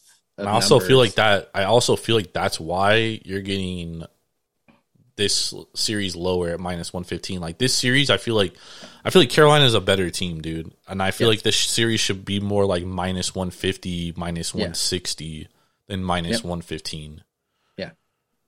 I, I, I mean, Carolina is, you know, allowing less goals, more goals in the back of the net. They've beaten, you know, better teams this year. Yeah, Um, coming in hot into this playoff run, you know, I think there's just everything. they're the best defensive team in hockey too. Yeah, everything just leads up to Carolina taking the series. And I like I like defensive hockey in the playoffs, dude. Like I want my team to be good defensively, and I feel like that's Carolina, dude. Yeah, So I'm with you, dude. Minus one, minus one fifteen. That's fucking great value. absolutely. Um, this is another interesting series here, Ben. Toronto Maple Leafs versus Tampa Bay. Maple Leafs right now minus one twenty. Lightning plus one ten. I mean, I'm sorry, plus one hundred at most books. I like the Uh, Leafs yeah. here. this is you're absolutely right. This is a very very difficult uh difficult line to pick. Um looking at injuries, I think that's going to be the biggest part of this. Um you've got uh Mitch Marner and you've got Auston Matthews out um as of the 28th. Uh, so But that is Matthews uh, played his last game, didn't he? Yeah, he's his status is listed as out for the 28th But that's as of the 28th. that's seven days ago, or what is it? Four days ago. Four days ago. He's probably just missed the last game. He probably just rested him. let's see. Yeah, you're right. Rest. You know, and that could have been same thing for uh, uh for goaltending in that last series too. Um yeah, you know, again, this is hard because you've got the experience from Tampa Bay and you've got the youth of Toronto. But Tampa Bay's You know- won two back to, or did they win last year? Yeah. Yeah, they won back to back, bro. Yep. And they're not as good as they were last year. They Yeah. lost pieces, and their goalie's still out. Yeah, the dude that wears all the fucking pads, the big pads, the jumbo pads. Uh Vasilevskiy is no, he's in. oh, he's back. Um Damn, I mean that dude covers the whole fucking goal, dude. He's hard He to does. score against. He does. Offensively, Toronto is the better team, but defensively, Tampa Bay is the better team, which is, uh, you know, yeah, and it's it- hard to take into consideration because last time Toronto played Tampa, Vasilevskiy didn't play, Yeah, so that's one of their wins, and they And- put up like seven goals in that game. eight to one in that game. Yeah, eight goals. I, you know what? I think I'm gonna go with you on this one. I am gonna go Toronto, um, just because of their special teams. Um, you've got, you know, the the power play percentage is sitting at 27.3 percent compared to a 23.9 and penalty kill percentage is 82.1 compared to an 80.6. Still close, um, but that could be, you know, the the one thing that you know changes this series is if one team excels on a you know on the special teams, and that's going to be you know Toronto in this. I don't see Toronto going deep uh, into the playoffs here, but I think I, I think the youth can definitely take out. Well, we got to Uh, stop calling it youth though, because these guys are becoming vets now, and like this is an important series for them, dude. And I feel like I've seen this as a Sharks fan with Marleau and Thornton. Like they progressed as players. Like they weren't just they didn't come out the gates and in three years they were fucking MVP level players. Matthews and Marner are young players. But they're still they're vets now. This is like their fourth, fifth season. They're young, but this is this is their time. Like they are starting to enter their prime. This is their time to to show they are the future of the NFL, dude. Yeah. NHL. Sorry, I, I like Yeah. Toronto here. I like Toronto to make a deep playoff run. To be honest, I am going to take Toronto. I don't think they'll make a deep playoff run because of because of their goaltending. that is a worry, but I I like them. All right, let's move over to the West. First round, Well, Minnesota we have one more in the East. Do we? I thought we went through them all. Capitals Panthers. Oh, dude, I skipped over Capitals Panthers. Sorry. Capitals versus Panthers right now. Panthers minus two ninety. Capitals plus two twenty five. Ben, what do you think about this one? I think this is where you take Jock here. Um, this is uh, a Florida Panthers team that have really kind of pushed the you know pushed the the pedal down, and uh, this is a great team full of youth and experience. Um, That's true. Good point. You've got um uh oh my god, who's their uh not Eklund, um Ekblad coming back from his uh injury. Um and he's gonna be available for the playoffs. Um it's it's the same thing that uh Tampa Bay did last year um in their kind of capping manipulation here. Um so you know he's gonna be able to come back in and, and start playing again and like they just got great, great young guys um, between Ekblad and Huberdeau. I think this is uh, this is a team for the future, and I want to see Joe hoist that cup. So I think this is this is the team to beat out of the East. No, I definitely uh I want them to win. I do think that throwing a little plus 22 25 is a is a good value though. Like cuz I mean, what's the worst that's to happen? You're to lose, but if you win, you like almost triple your money, dude. So I I think for that, you know, and in hockey anything could happen. And you're giving me a team with Ovechkin and a team that's won a Stanley Cup.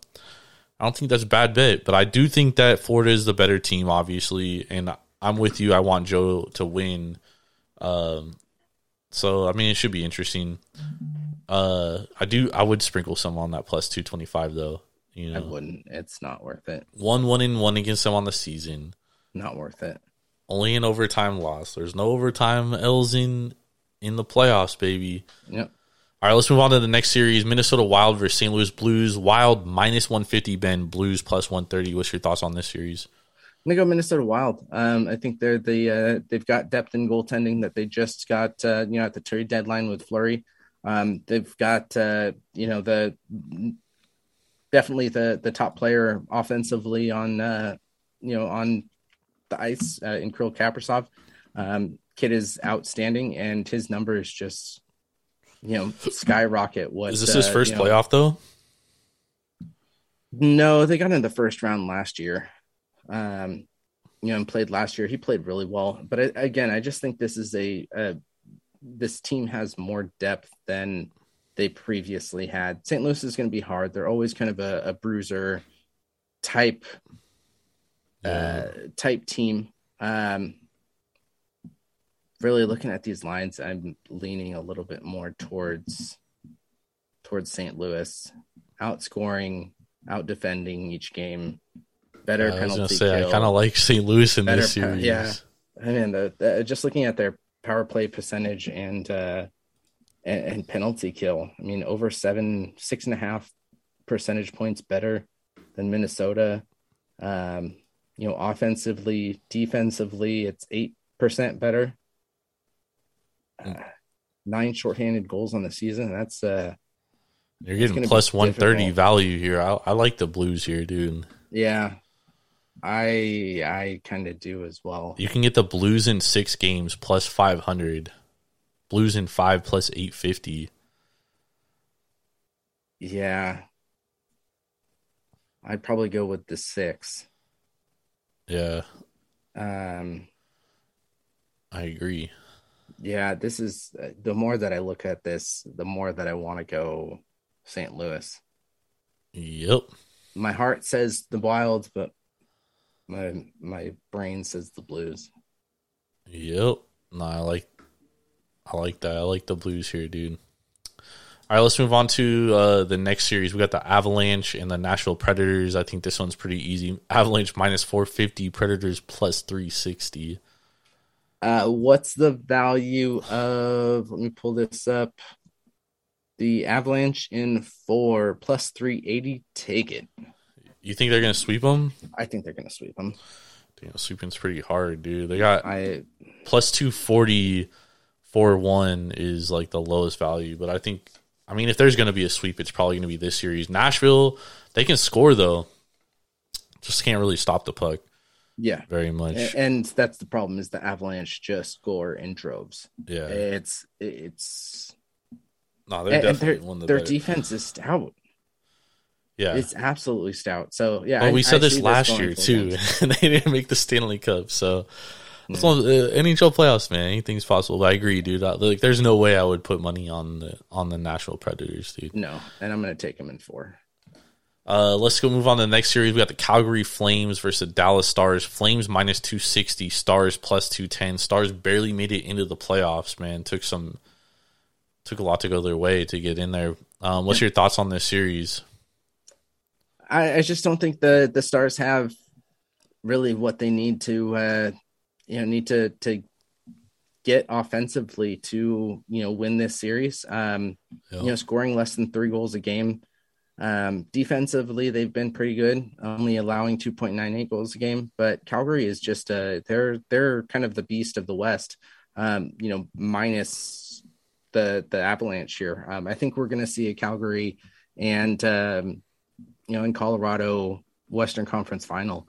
And, you know, this is going to be, these are the two top teams in the West, and the Stars, I think, just get in the way.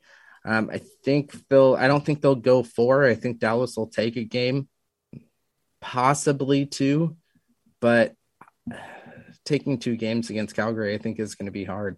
They put a lot of pieces together that really you know really have worked and as long as Markstrom can kind of keep a decent goaltending game going you know I, I don't see the stars putting up a lot of goals Yeah, I mean this Calgary team, I agree with you. They're a good team. They're one of the better teams in the West. Um, you know, their best players are pretty young, but they still have a they they're like balanced well. I think with like you said with Florida, dude, like they're balanced with guys that have been there and done that, and they're with guys that have never done it. Yeah. Um. So with that said, I, agree with you, dude. I think I think the odds minus two sixty kind of kind of take show that you know this team should probably win. You know, 48% of the time, 50 52% of the time between there.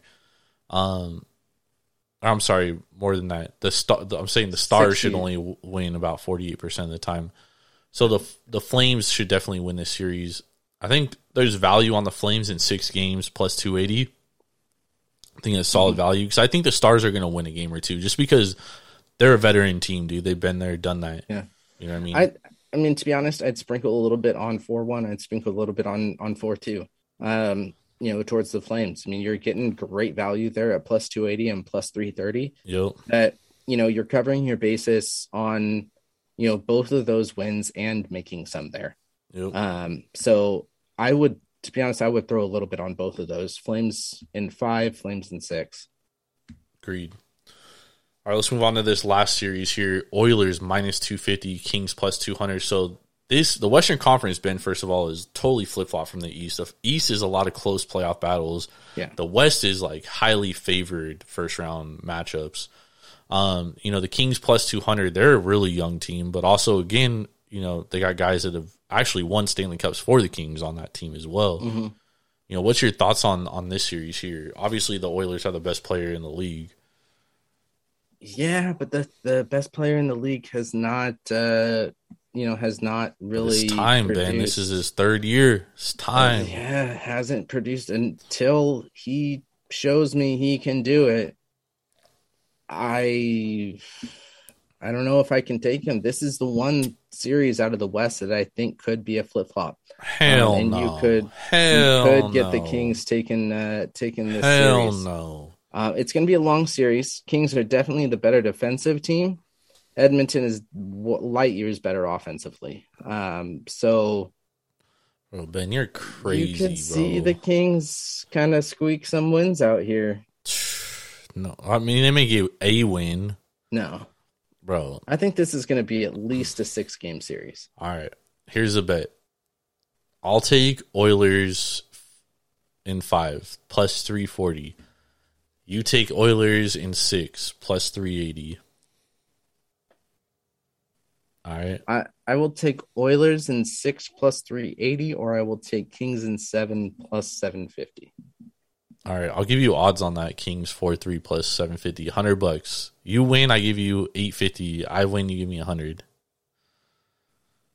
We'll talk about it. Come on, man. We'll talk about it. All right. You sure? I got to think. About, I, I got to think about it. You just you were just confident in the I, Kings. I am I am I'm confident that this could be All right. All right. All right. that flips. Ben, Ben, Ben. You let me know if you want to take that bet. Don't let We'll me know to- after game one though. You have No, it, tip, No, no, it tips off gotta be- tomorrow. The puck drops tomorrow in that series. Yeah, yeah, yeah, yeah. I'm gonna do a deep dive. I like the I like the Oilers plus seven fifty to win the whole whole shebang, dude. No, not happening. Speaking of all that, it's time for our best bets of the night. Ben, last week you went uh, one and one.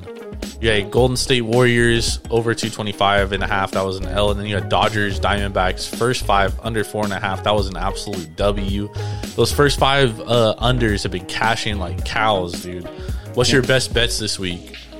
Uh, first bet, bet, best bet we're gonna do is uh, we're gonna go to the Mets and the Braves game, uh, and we're gonna be taking a first five here, and we are going to go first five money line for the Mets against Atlanta.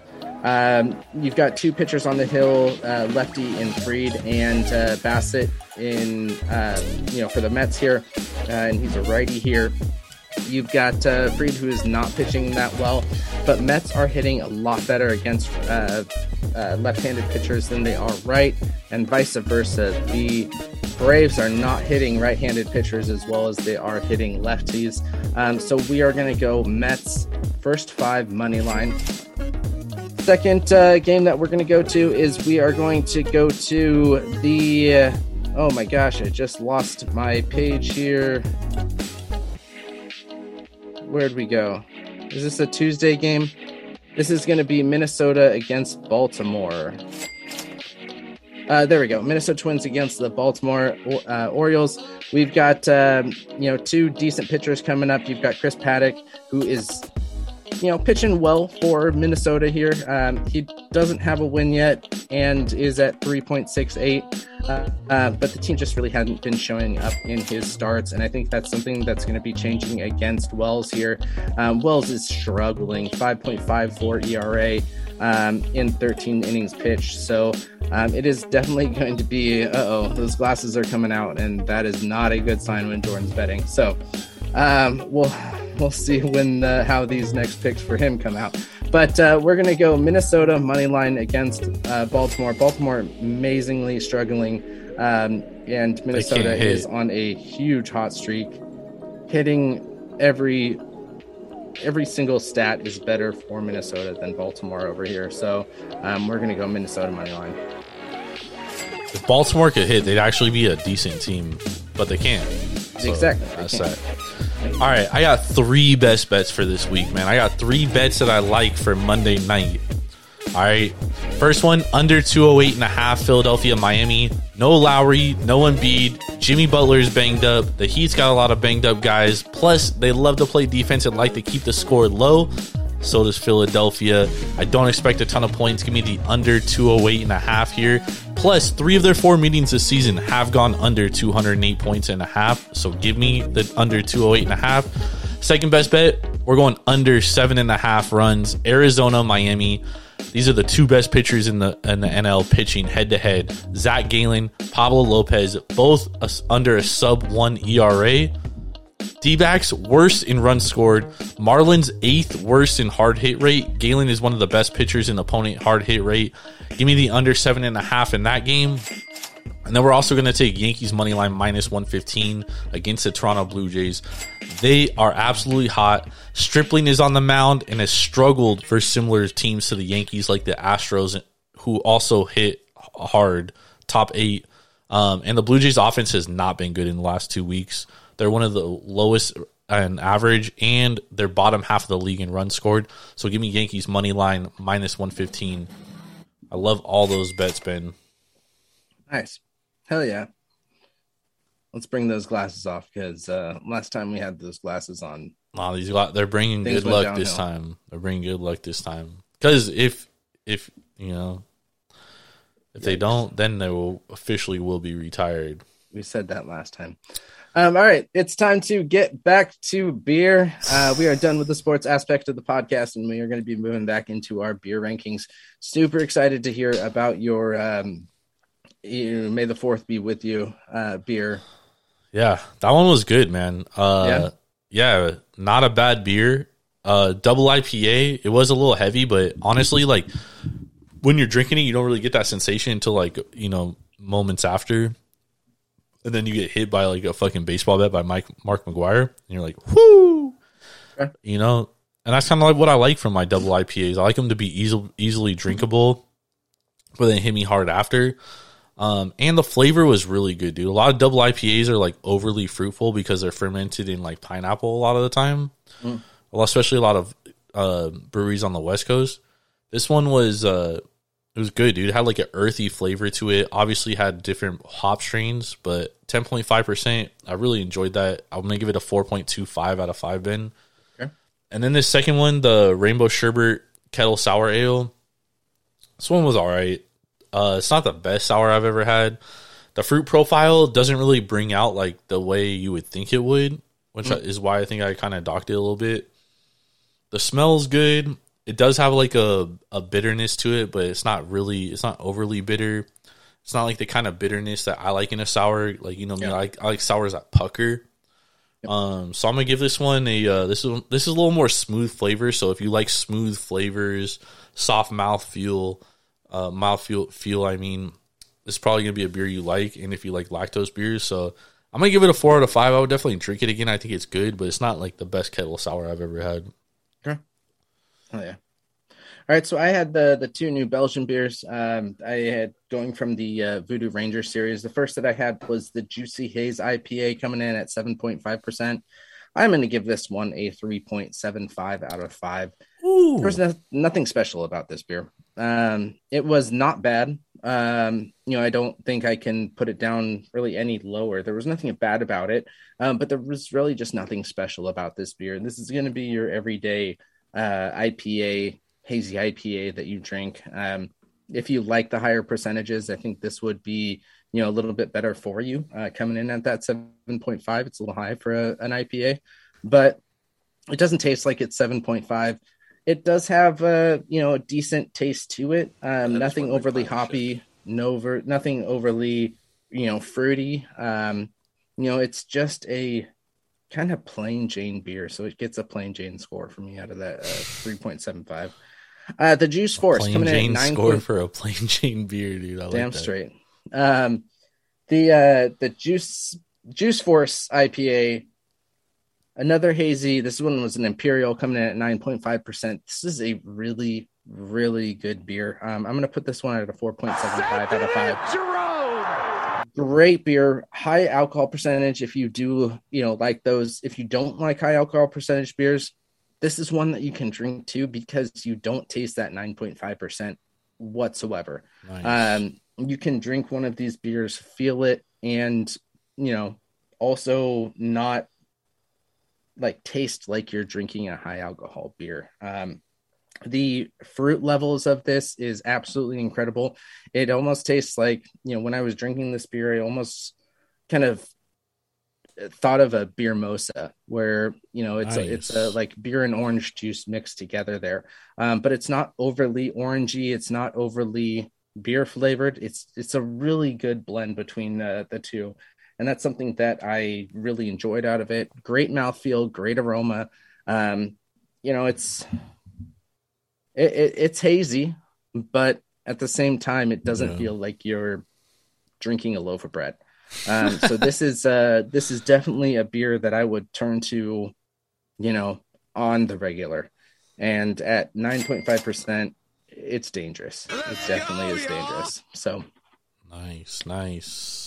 So definitely uh, check these beers out. Check out uh, check out the two that Jordan. I really would love to to get that uh, Star Wars uh, beer there. Yeah, man, I'm a, I picked you up once, so I got another one for you. Perfect. And then you can't beat collaborations with two great breweries. But if you do need some beers, make sure to go to Tavour, Tavour.com, download the Tavour app, uh, use promo code TAPROOM when signing up, and you'll get $10 off your first purchase of $25 or more. Before we go, I mentioned it a little bit earlier. We've got some changes coming. We do. And I'm going to turn this over to Jordan because he is the master better here. Not the masturbator, the master better. We ain't fishing. So, Jordan, let's do the first announcement of our new style of podcast. Yeah, so you know, instead of having you know four different podcasts where we focus on you know different sports, we're gonna do one podcast four days a week, and it's going to focus in on sports gambling and obviously craft beer. Um, and we're gonna do that Sunday through Wednesday, Sunday, Monday, Tuesday, Wednesday. So during NFL, obviously football will be focusing in on college football and NFL. Right now, we'll be focusing in on N- NBA, NHL, and Major League Baseball. Um, so just we'll be going throughout the times and really just be focusing in on on how we can make people money, dude. And Yeah. whether you fade us or follow us, tail us, whatever it is, man. Like we just want to put our side of the information out there. If you like it, you know what it is, and we just I feel like that's the future. I feel like we all agree that's the future. So we're gonna be uh, heading into that schedule next week. Yep. We're still going to be talking about what's going on on the day-to-day sports. Yeah. We're still going to be focusing on, you know, the big item. You know, we'll be able to focus news. like on a day to day basis too. Like it's not going to be like we'll be talking about something on Sunday from Monday. You know, I Yeah. mean, every show is going to be focused on that. So yeah. that's what So- I'm excited about. It's a great new focus. We're still going to be, uh, you know, incorporating the beer into the podcast, which uh, you know is definitely a big draw into the Taproom Sports Podcast Network. Um, but it's it's going to be a ton of fun. We've got a uh, you know great things on deck. Yep. So make sure to, to follow us on Instagram at Taproom Sports Podcast. Make sure to check out our Twitter at Taprooms underscore sports.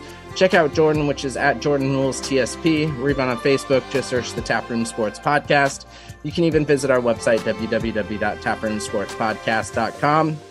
We will have our normal set of podcasts this week. We're going to have APR coming out on Thursday. We're going to have uh, In the Game coming out. We're going to be doing TSP wagers. Uh, and then, as Jordan said, we are going to start our next phase of the Taproom Sports Podcast Network coming up next week. Yep. Yep. Cannot But wait. that's it. Cannot wait, Ben. I am uh, Big Brawl and Ben Larson. Here we're joining Stacks on Stacks on Stacks Lats. Let's go, y'all. We will see you later.